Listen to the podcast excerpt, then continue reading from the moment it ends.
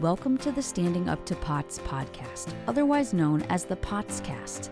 This podcast is dedicated to educating and empowering the community about postural orthostatic tachycardia syndrome, commonly referred to as POTS. This invisible illness impacts millions, and we are committed to explaining the basics, raising awareness, exploring the research, and empowering patients to not only survive but thrive. This is the Standing Up to POTS podcast. Hello, POTS patients, and all you fine people out there who care about POTS patients, like I do. I'm your occasional host, Mike Brook, and this is an episode of the POTS Practitioners, where we're going to talk about nutrition strategies to fight autoimmunity. We'll be talking today with your usual host and my always wife, Jill Brook. Jill is a longtime nutritionist in California. She holds degrees from Princeton University, UCLA, and the Central Wisconsin Institute of Acrobatics and Cheese. She's nutrition consultant to Dysautonomia Clinic, research liaison to Standing Up to POTS, and she's a POTS patient herself with enough autoimmune conditions that she tracks her flares on a wall size calendar. Welcome, Jill. that part's not actually true, but thank you. And thank you for hosting. So, this topic has been requested several times by listeners, especially after episode 67, where you talked to Dr. Kathy Peterson about the basics of autoimmunity. Now, before we get started, can you remind us what is autoimmunity and why it matters for POTS? Sure. Autoimmunity is when the body's immune system attacks some of its own healthy tissue. There are over a hundred or more different autoimmune conditions defined by which type of tissue is being attacked. A person can unfortunately have more than one autoimmune condition at once, and research finds that POTS patients have higher rates of autoimmunity than the general population. And some research suggests that POTS itself might even have an autoimmune basis in some cases. Aha. Okay. I'm going to out you to our listeners for a second. In case you don't know, Jill is a list maker. And so she arrived today for the podcast with a list of 10 nutrition strategies for fighting autoimmunity, which we will get to in a moment. But before then, can you paint the big picture for us here? What themes are we going to be looking at today when it comes to fighting autoimmunity?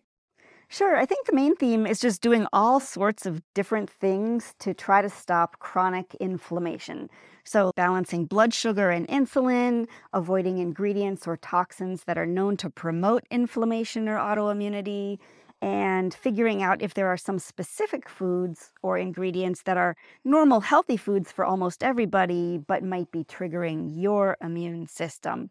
And I'd say that around 80% of an autoimmune or anti inflammatory diet is just eating real, unprocessed, like actual quality food, the way that nature intended, instead of the standard westernized American diet that's full of ultra processed foods and chemicals and things that the body and the gut microbiome don't actually recognize as food. So that gets you pretty far, but then there's just a few additional strategies or nuances. Okay, so I'm going to say what we say frequently at this point in the program, which is that this is not medical or dietary advice. This is just informational, and that people should consult their own doctors. But how strong is the research for all this for fighting autoimmunity with diet? Well, there are a few one off studies showing that, for example, a vegan diet or a vegetarian diet or paleo diet or paleo autoimmune protocol diet helped patients with some particular autoimmune disease or another. And usually it was compared to the standard American diet. And we know that pretty much any diet looks amazing compared to the standard American diet. So it's kind of hard to find a great deal of first rate evidence that definitively says what is the best diet for all autoimmune conditions. There's never enough research with actual humans going about their everyday lives because that's so expensive and people aren't very accurate when they report their diets, anyways. So, I'm going to be discussing what I think is the reigning theory of autoimmune nutrition, which is based on a whole lot of studies about inflammation, some studies in animals, studies about what happens to gut microbes, And a lot of that has been put together by some very smart people to form some principles that are pretty widely accepted. And it's all considered healthy stuff, anyways. So it's not like it's way out there strategies. It's mostly finding ways to do more of what nature intended, since inflammation and autoimmunity seem to be on the rise in response to more modern diets and exposure to chemicals, toxins, and stuff like that.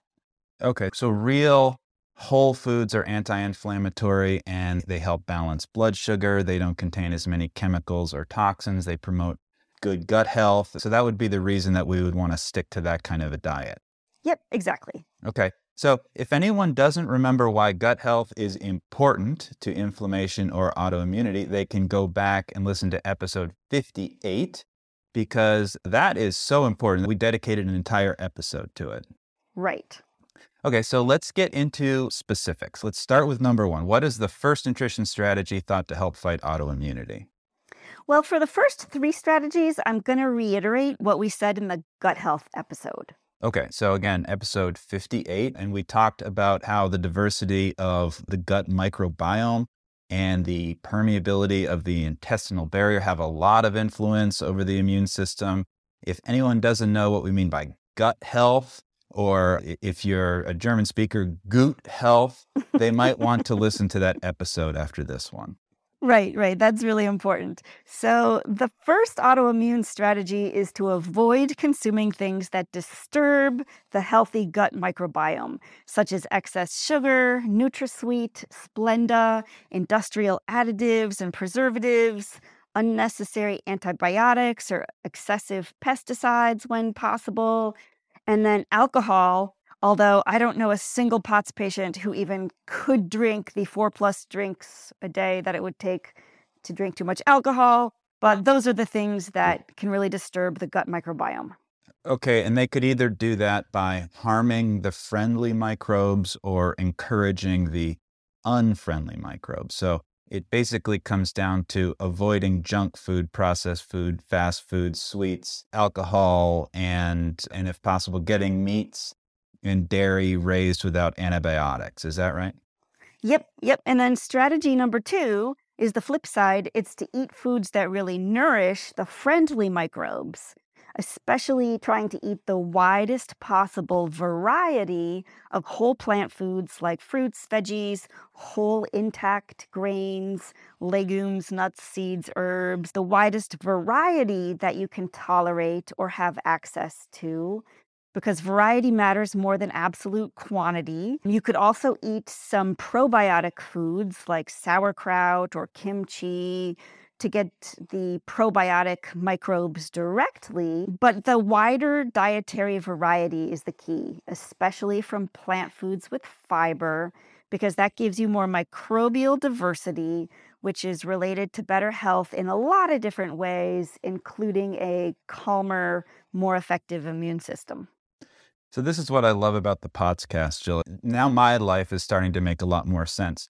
I am frequently finding additional greens, nuts, and seeds in my food. And now it, it makes me realize you're the one that's been putting them there. Yeah, I just want you to be healthy. I like to play a game with myself and you, which hopefully is not too annoying, to attempt to eat the rainbow as often as possible, to get a food from every color, to get a food from every different family of plant foods and also eat every different plant part as often as possible. What do you mean by plant part?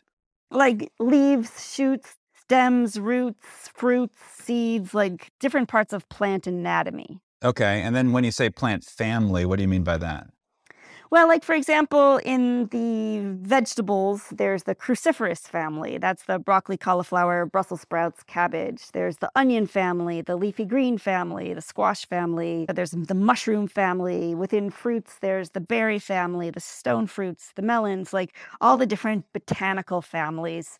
Because the thinking is that every different family of plants helps support different species of friendly gut microbes and again, the variety, the diversity of those microbes is what's affiliated with so much improved health. Okay, so the leafy greens, the squash family, and the stone fruits, I feel like I'm at a folk rock festival right now. Let's go on to number three.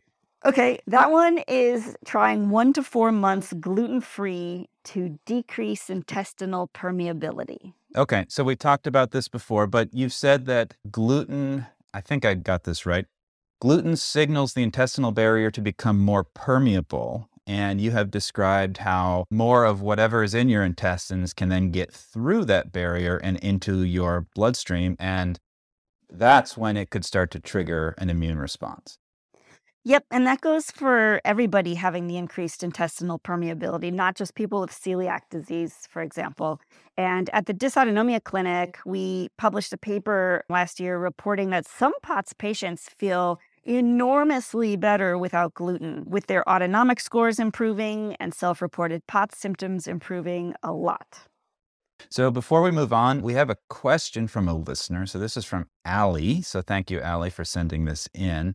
And Allie seems to be a real overachiever. So she asked Does less than one gram of cane sugar on a label constitute enough sugar to be unhealthy for gut health? Or how much is too much? So, POTS patients are all overachievers. You should know that by now. But mm.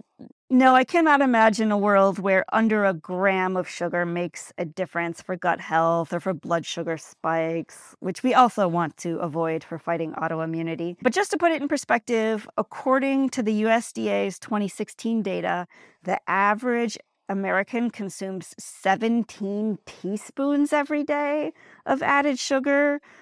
That's the equivalent of two and a half cans of Coke it adds up to 57 pounds of added sugar per year.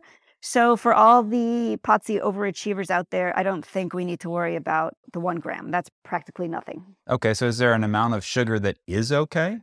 Well, the US dietary guidelines would recommend limiting total sugar intake, added sugar intake to 10% of calories or less.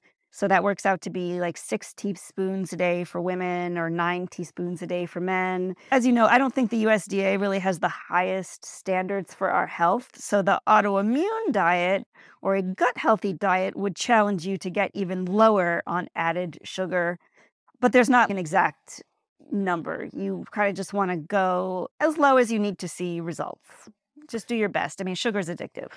So that was a very diplomatic way to describe your relationship to the USDA. So yeah, so we we talked about strategies to kick the sugar habit in our gut health episode so people could look back and listen to that one and it's right toward the end of the episode. But let's get back to your list. So what have we got? What's number 4?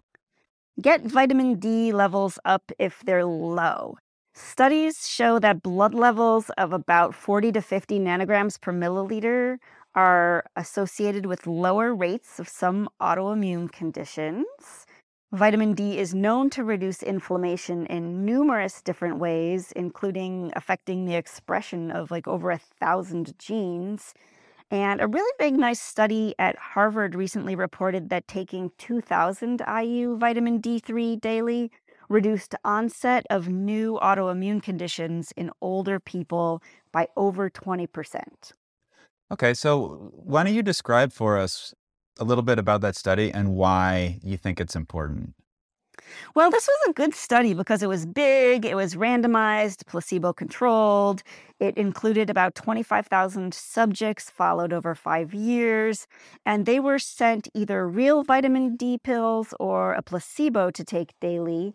And then they watched for new diagnoses of autoimmune disease over five years. And it's kind of rare to see studies that are so big and that last so long with real world dependent variables like actual diagnoses of autoimmunity. Okay, so if I want to do this, how would I increase my vitamin D? Can I eat it? Do I have to get sun? Is there a supplement? What do I do? So you can get your blood levels tested, and if your doctor doesn't test vitamin D, there's a citizen science project led by some top experts called grassrootshealth.net, where you can sign up to get your vitamin D tested every six months at a discounted rate. And then you can also fill out their survey and they collect data.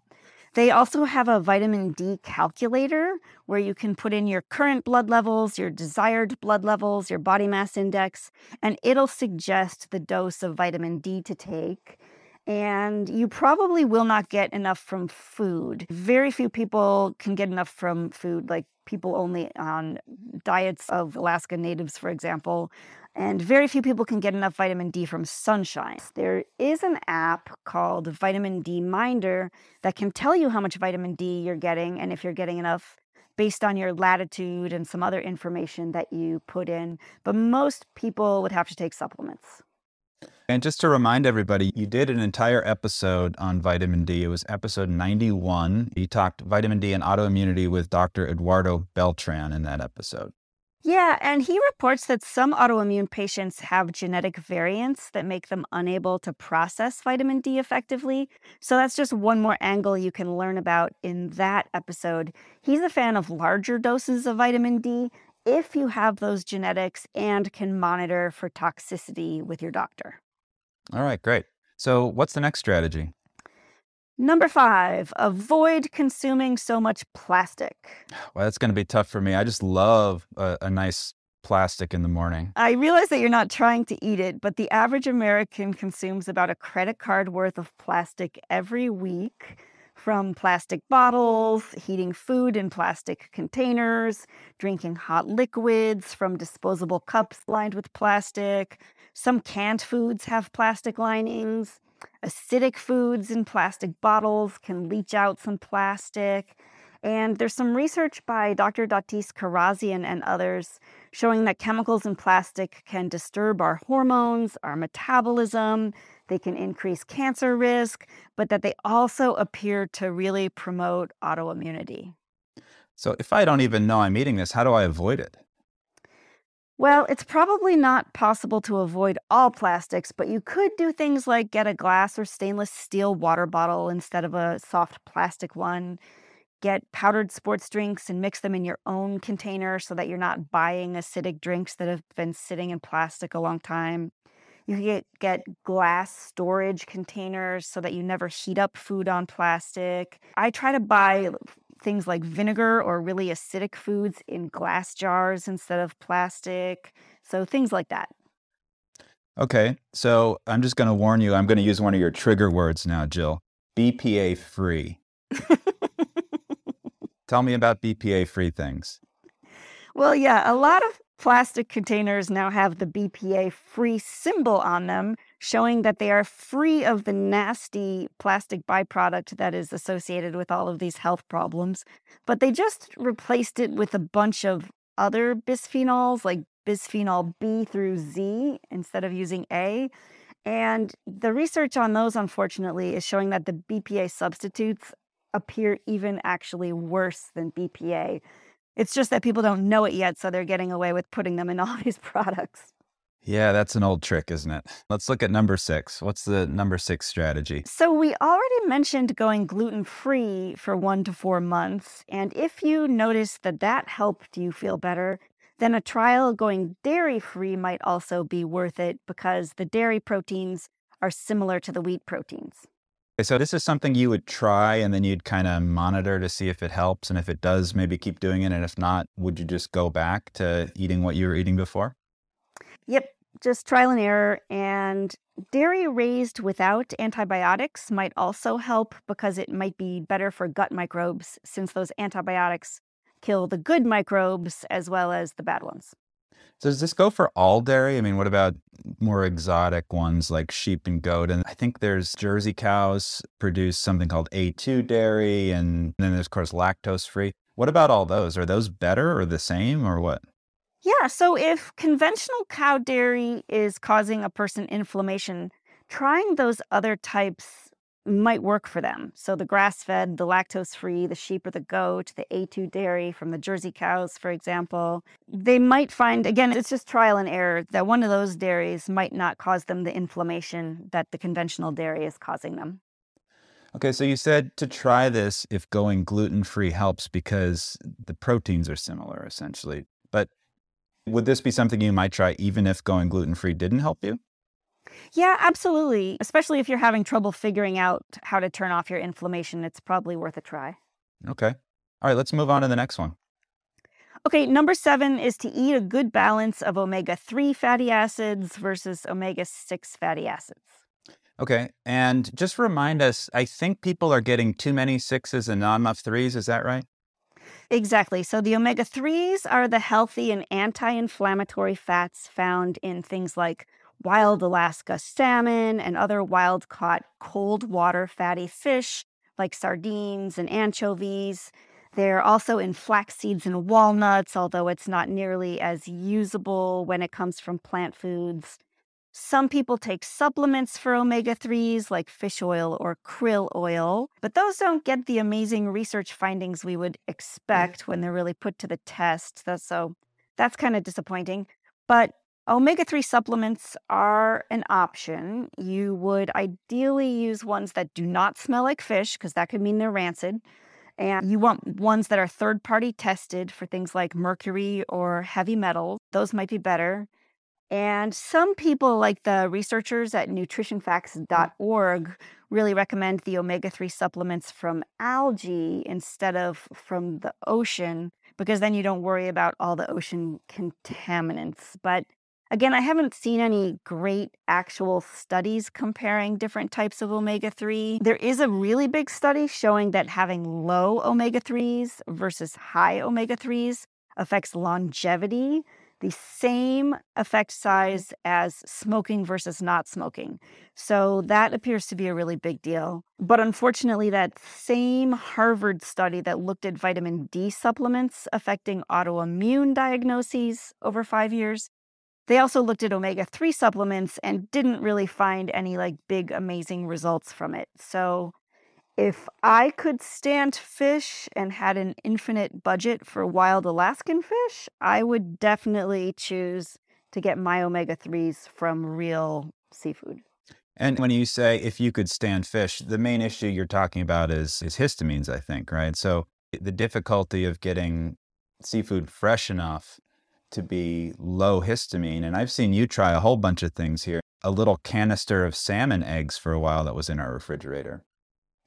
yeah. Yeah. So there is a company called Vital Choice Seafood that claims to freeze their fish right upon catch. And so those are thought to maybe be low histamine options for people. But I was pretty repulsed and I struggled with it. I was a coward, basically. So I went back to omega 3 supplements, which I know are inferior. I'm not proud of that. Yeah, you circled that canister for a few months, as I recall, but you eventually lost the fight. But can you say a little bit more about this sort of ratio between the threes and the sixes? Oh, right. So you want the higher ratio of omega 3s to omega 6s. And omega 6 fatty acids are not unhealthy, but if we get too many of them, then they promote inflammation.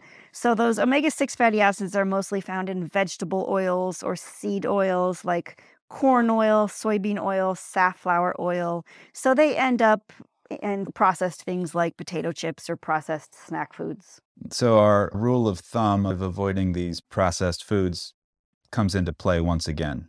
Yep. Mm-hmm. Okay, what's the next strategy?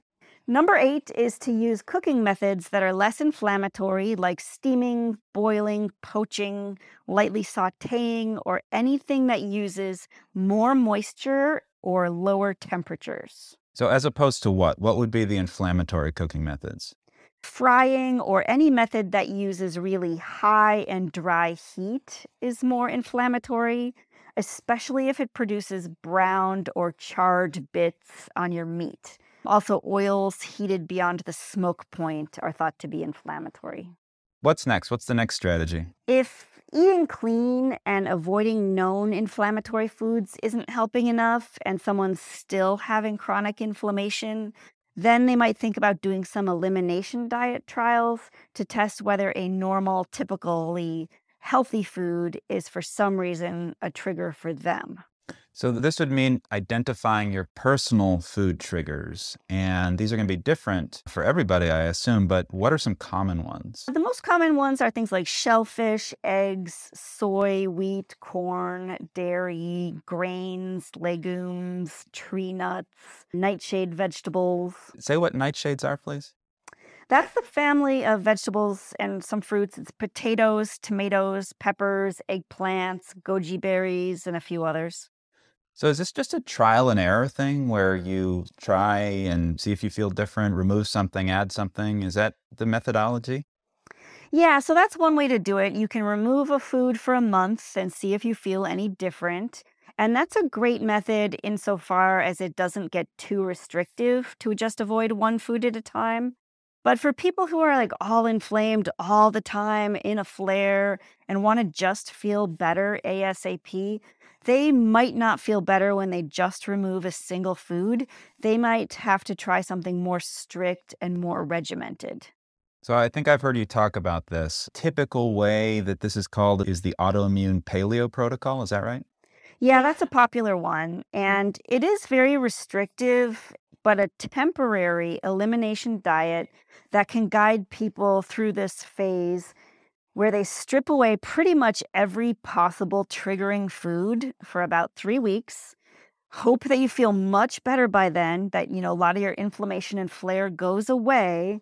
And then you can reintroduce foods one by one to see which foods are causing the flares. So, what would you remove during those three weeks? Yeah, so it's pretty restrictive because it's trying to avoid basically anything that could be the culprit.